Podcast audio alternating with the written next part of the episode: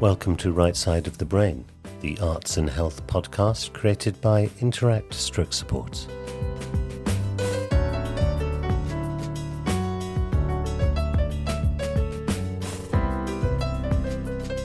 Our guest this week is the critically acclaimed writer, playwright, and screenwriter Nell Dunn.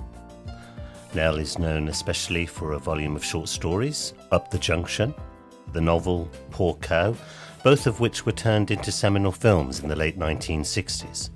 Nell's most recent novel, Muse, a memoir of love at first sight, is now available at all good bookshops and internet sites. This interview was recorded during the period of the lockdown.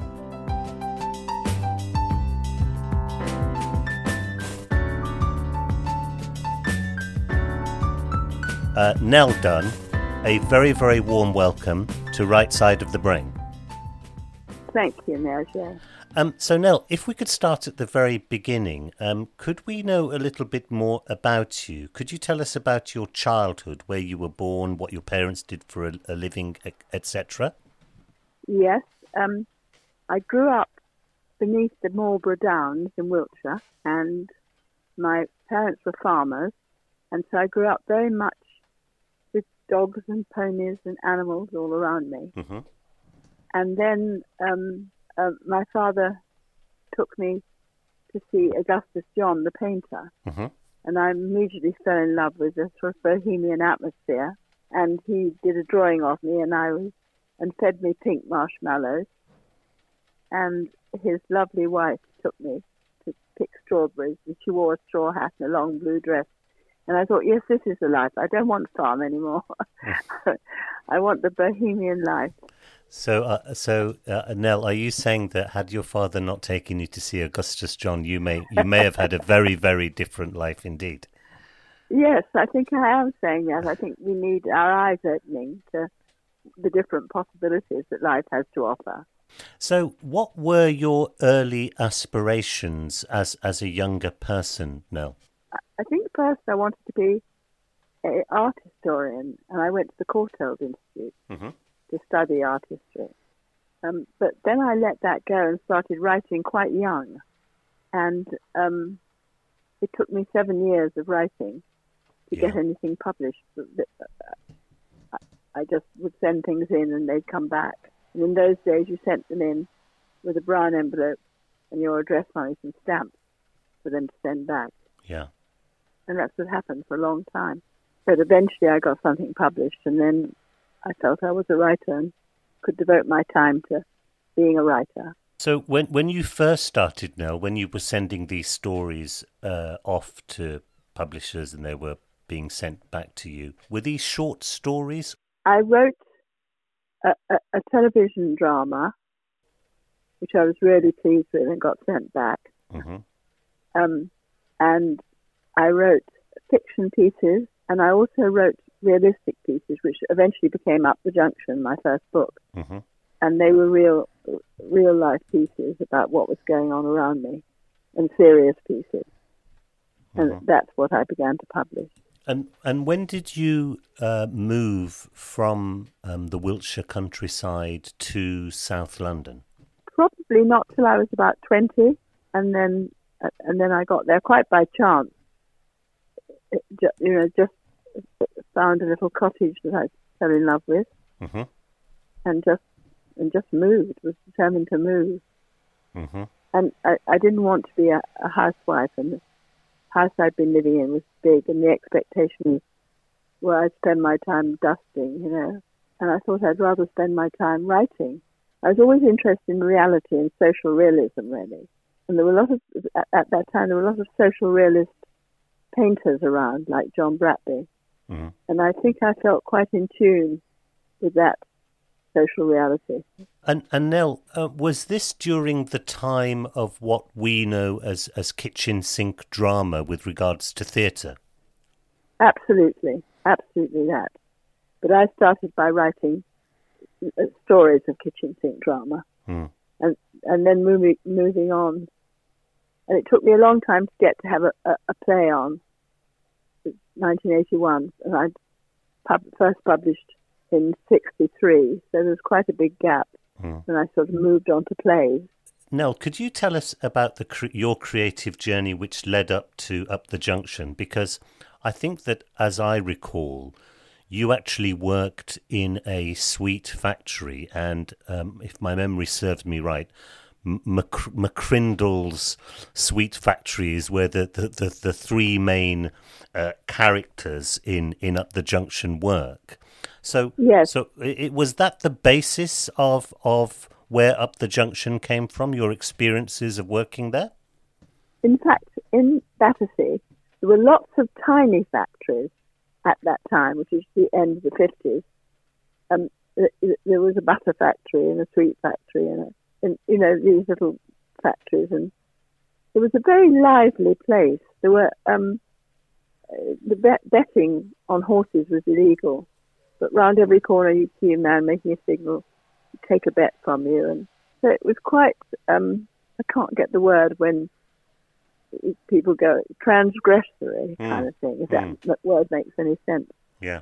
And it was just so different from Wiltshire, from farm on the Wiltshire Downs, beneath the Wiltshire Downs. It was such a different world that I got very enchanted by the use, sounds so pompous that to say it, but by the use of language. It was so vivid. Mm it seems to me that you know when uh, I read Up the Junction and Poor Cow, um, that these two works are, are, quite rightly regarded as, as very very important pieces of work, seminal pieces, particularly in the exploration of of women's lives, and especially working class women. So could could you talk about this theme because it does seem to be a major element of your writing. Yes, well, I'm I, I am a bit puzzled why I should be so caught up in working class women's lives. I don't, I don't think I have an answer, but mainly it was the, I think I was attracted to the exuberance and the language and the, uh, and the, really the courage that, um, that those women had to have fun and make you laugh and, and it, it's almost as if, um, it's it's it's a language of of its own. The the the, the culture of 1960s, uh, w- you know, working class London. Would would that be a fair uh, analysis? Yes, and and this ability to have fun seemed to me very very precious. Like you know, coming back from washing all the clothes together in the baths in the municipal baths, there'd always be somehow some fun, you know, getting some fish and chips and sharing it, or very alive. I think very mm. alive. And the you know the opposite to me was um, being very kind of pompous and um, goody goody and you know generally uptight. Yes. Do, do you think part of that is economic? And what I mean by that is that you know if you are um, you know, a little bit more well off as a person, you can plan, you can save income for the future. But if you don't have that much money, you you sort of live for the moment, so to speak. Yes, I think that's absolutely true. absolutely true. You just live for the moment and and make your fun as you go along don't quite know how to put that better. But there's a sort of freedom. Uh, there's a sort of freedom which comes with spontaneity. Mm, yes. And uh, it, you know, not not being full of rules, but and also an immense amount of kindness. Yes. I I encountered. Now, with regards to that uh, spontaneity and that sort of, you used a lovely word, you know, that sort of transgressive aroma you know that that that, existed in, in, during that that time. Um, do, do, do you think that we've we've lost that, or, or do you think that that still permeates, you know, w- within within our culture? I think we've lost it a bit, really. Yes, I do think we have. You know, people. Are, I mean, life is extremely stressful if you haven't got any money. So I suppose putting your mind to, you know, having a good job and things is is completely understandable and right. Yeah. I don't quite know. I was just fascinated by you know, your description of that sort of transgressive world where Yes. p- people, you know, they're, they're not necessarily going to follow rules and follow orders and stuff like that. And I was just wondering whether we still, I find that quite exciting because it pushes the envelope. You know, Yes, and, and it's, yes. it's it's quite creative in, in, in many ways. A lot of creativity comes from there, and and so I just wonder whether we've lost something of that. Well, there is a, there always was a kind of finger pointing, disapproving um, person, if you see what I mean. Hmm. So I don't think, I mean, I think we go on battling to, to, to make our lives livable, really. And, and part of that is, is, is having fun and, and, and having fun with each other and making each other laugh. Um, so I don't think it's gone completely, but Nell, I, I, I'm I'm very keen to get your opinion because you you've written so beautifully, uh, uh, particularly about the lives of women. I'm very keen to know: do do you feel that the depiction of women within the arts has has changed for the better since since you started writing? I'm not sure I, I can answer. I'm not sure I know, Leger. Hmm. Um, I did read, I mean, just talking about individual books, um, I read Deborah Orr's book, Motherwell, about growing up a tough working class background in n- north of England. Mhm. And, um, you know, I think those lives are still going on, really, and, and possibly more in, more as you go further north. Uh, I, I was I, I was wondering, you know, in in terms of uh, say the uh, empowerment of women, do you feel that they are there's more women now in positions of power within the arts? Well, I think there definitely are, but um, women are always going to have it in a difficult, difficult, in it be in a difficult space because you know they want their babies and they want to look after their babies, hmm and therefore, to a certain extent, they've got to find a man who's prepared to support that. Yes. And that that is one of their chief aims in life. Yeah. You know, to, to find someone who wants to have babies with them and Mm. will we'll we'll look after them while they while they have them. Yeah. So it's never completely straightforward. But I think women have come a long way yes. in in getting. I mean, I wish they I wish that they somehow band together and stop the um you know, stop them transgression in, into their lives when men treat them badly. That's still not sorted. Yeah. Could could I ask you, as someone who's who's um, you know a very well respected writer, uh, were you always a reader? I was a reader. I was a terrific reader Uh huh. from about thirteen, I suppose. Uh huh. um, because there's nothing to do in the country once you've ridden your pony and you know tidied up the done your stint with the hens. Well, yeah. There's there's there's cows to milk. Now, Yeah, you know, there, what- there's eggs to sort out, and Exactly, and Yeah. dairy floor to hose down. Yeah, and the, yeah, the pigs to swill, and you know, there's, there's a lot of work to be done. There's a lot of, a lot of work to be done, but not much. No, not not much. brain brain work. Uh, did you have Did you have any any favourite authors? Well, I think I read the classics. You know, I read the, you know, good old George Eliot and, hmm and Jane Austen, and I, I loved the classics. Yeah, what I read. yeah. and and, and funnily enough, the Russian classics too, Mm. uh, in translation. I didn't Yeah. speak Russian, but I love them. I, no, I love reading. I, I did a podcast with um, the writer Alan McCormick, and uh, Alan. yeah, and and uh, I asked him if he was a big reader, and he said no.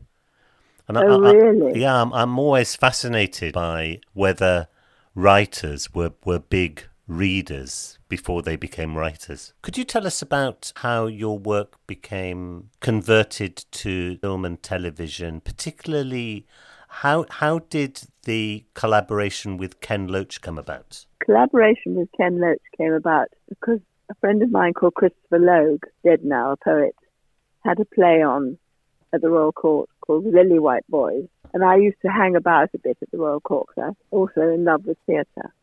hmm Christopher had a, a, composer friend called Stanley Myers who'd worked with Ken um, at the BBC, and he thought Christopher and he thought Ken should read it and do it up the junction that was. hmm And so um, they gave it to Ken. And um, he hadn't actually directed a film before, but it was August and everybody was away, so he thought he'd managed to put, get it in. hmm So it was all done very quickly. Ken Loach's directorial debut is, is Nell Dunn's Up the Junction. That's right. Well, that's That's right. That's a good feather in your cap, Nell.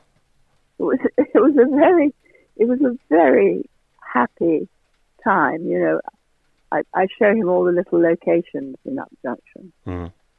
him filming, and and we just got on with it. I I wrote the I wrote the thing, and he directed it, and it was fun. You know, we were both quite kind of young and free, if you know what I mean. You Yeah. know, just not burdened by heavy. And the BBC was all on holiday because it was August. So and Carol was great, and it was fun. And I think it has a sense of fun at the junction. However dark it is at moments, it also has a sense of fun with it, with the girls.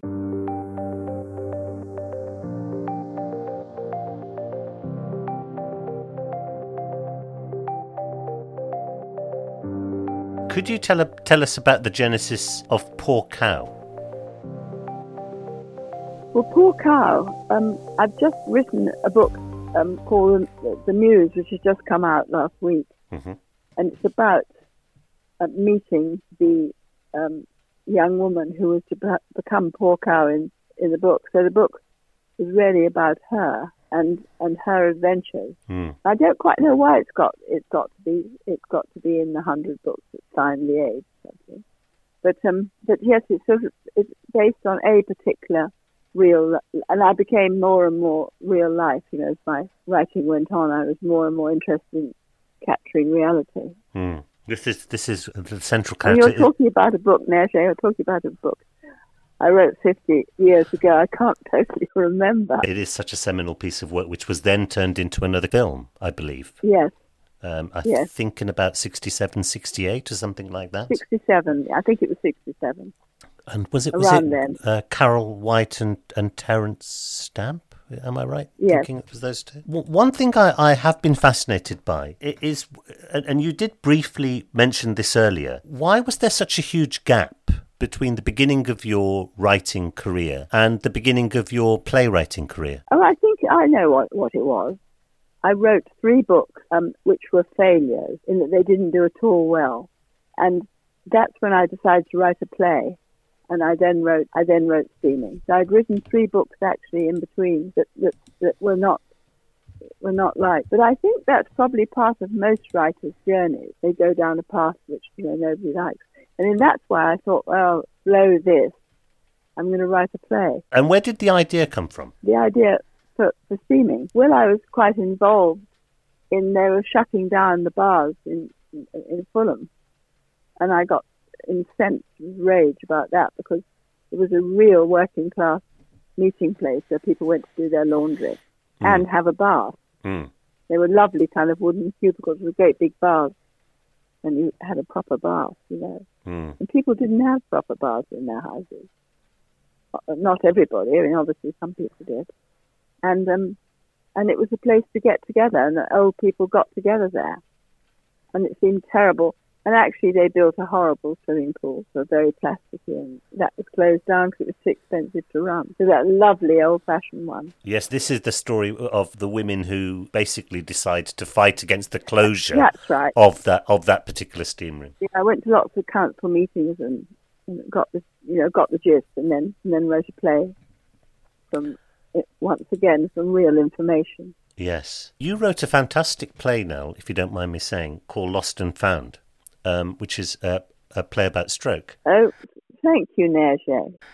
Um, and so I, I wanted to ask you uh, about that because I found it very, very informative for myself, particularly what people find about themselves after they've had a stroke. I've, I've heard this said to me so many times from stroke survivors, and I always think of your play and how it, it really resonated with so many of us. I, I'm, I'm very interested first.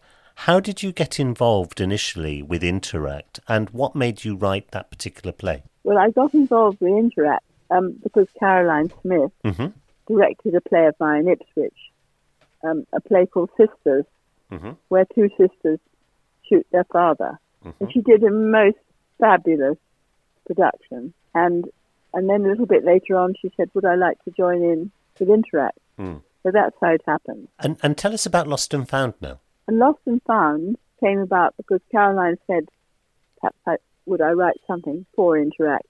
Mm. Um, and and I wrote Lost and Found. I mean, I remember meeting people who'd had strokes Mm. and trying to understand what it was like Mm. In Lost and Found, Mm. and then writing Lost and Found about what it was like, really. I think I saw it read at Tristram Bates Theatre. That's and, uh, right. And I remember so many people, particularly people who had had a stroke, saying how much it resonated with them. Oh, that's lovely to hear, Neja. It really means a lot. Nell, tell us about your latest work, The Muse. Well, the Muse is really about Josie, she's called, Mhm. a, a, a, a, a character I met in 1963 or something. Who's the sort of central character of Poor Cow? It was the character of Poor Cow. Yeah. And so I wrote a story around around her life, really. And it seemed to hit some kind of nerve because people liked it, you know.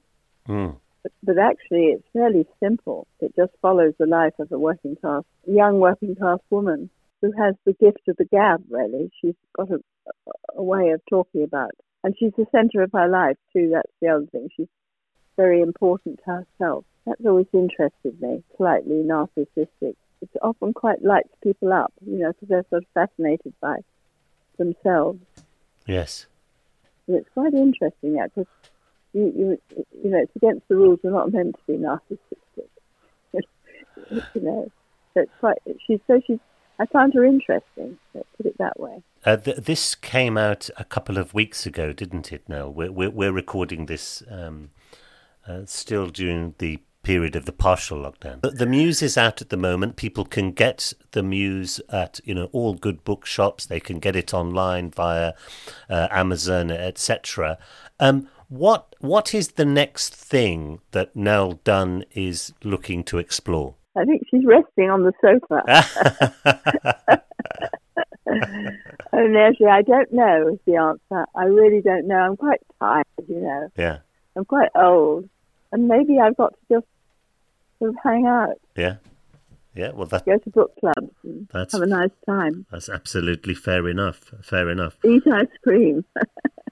Well, Nell, uh, you are a com- a- a complete inspiration uh, to so many of us. Um, you are such a wonderful writer, uh, and you have been a real stalwart and champion of, of Interact. So, thank you so much for agreeing to uh, this particular podcast for Right Side of the Brain.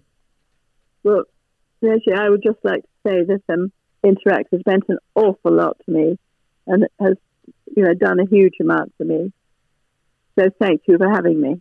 Oh, it's a it's a real pleasure. That was Nell Dunn. For more information on our work, please do visit our website at www.interactstrokesupport.org. And if you're feeling generous, please do click on the big red donate button. We very much look forward to your company on the next edition of Right Side of the Brain.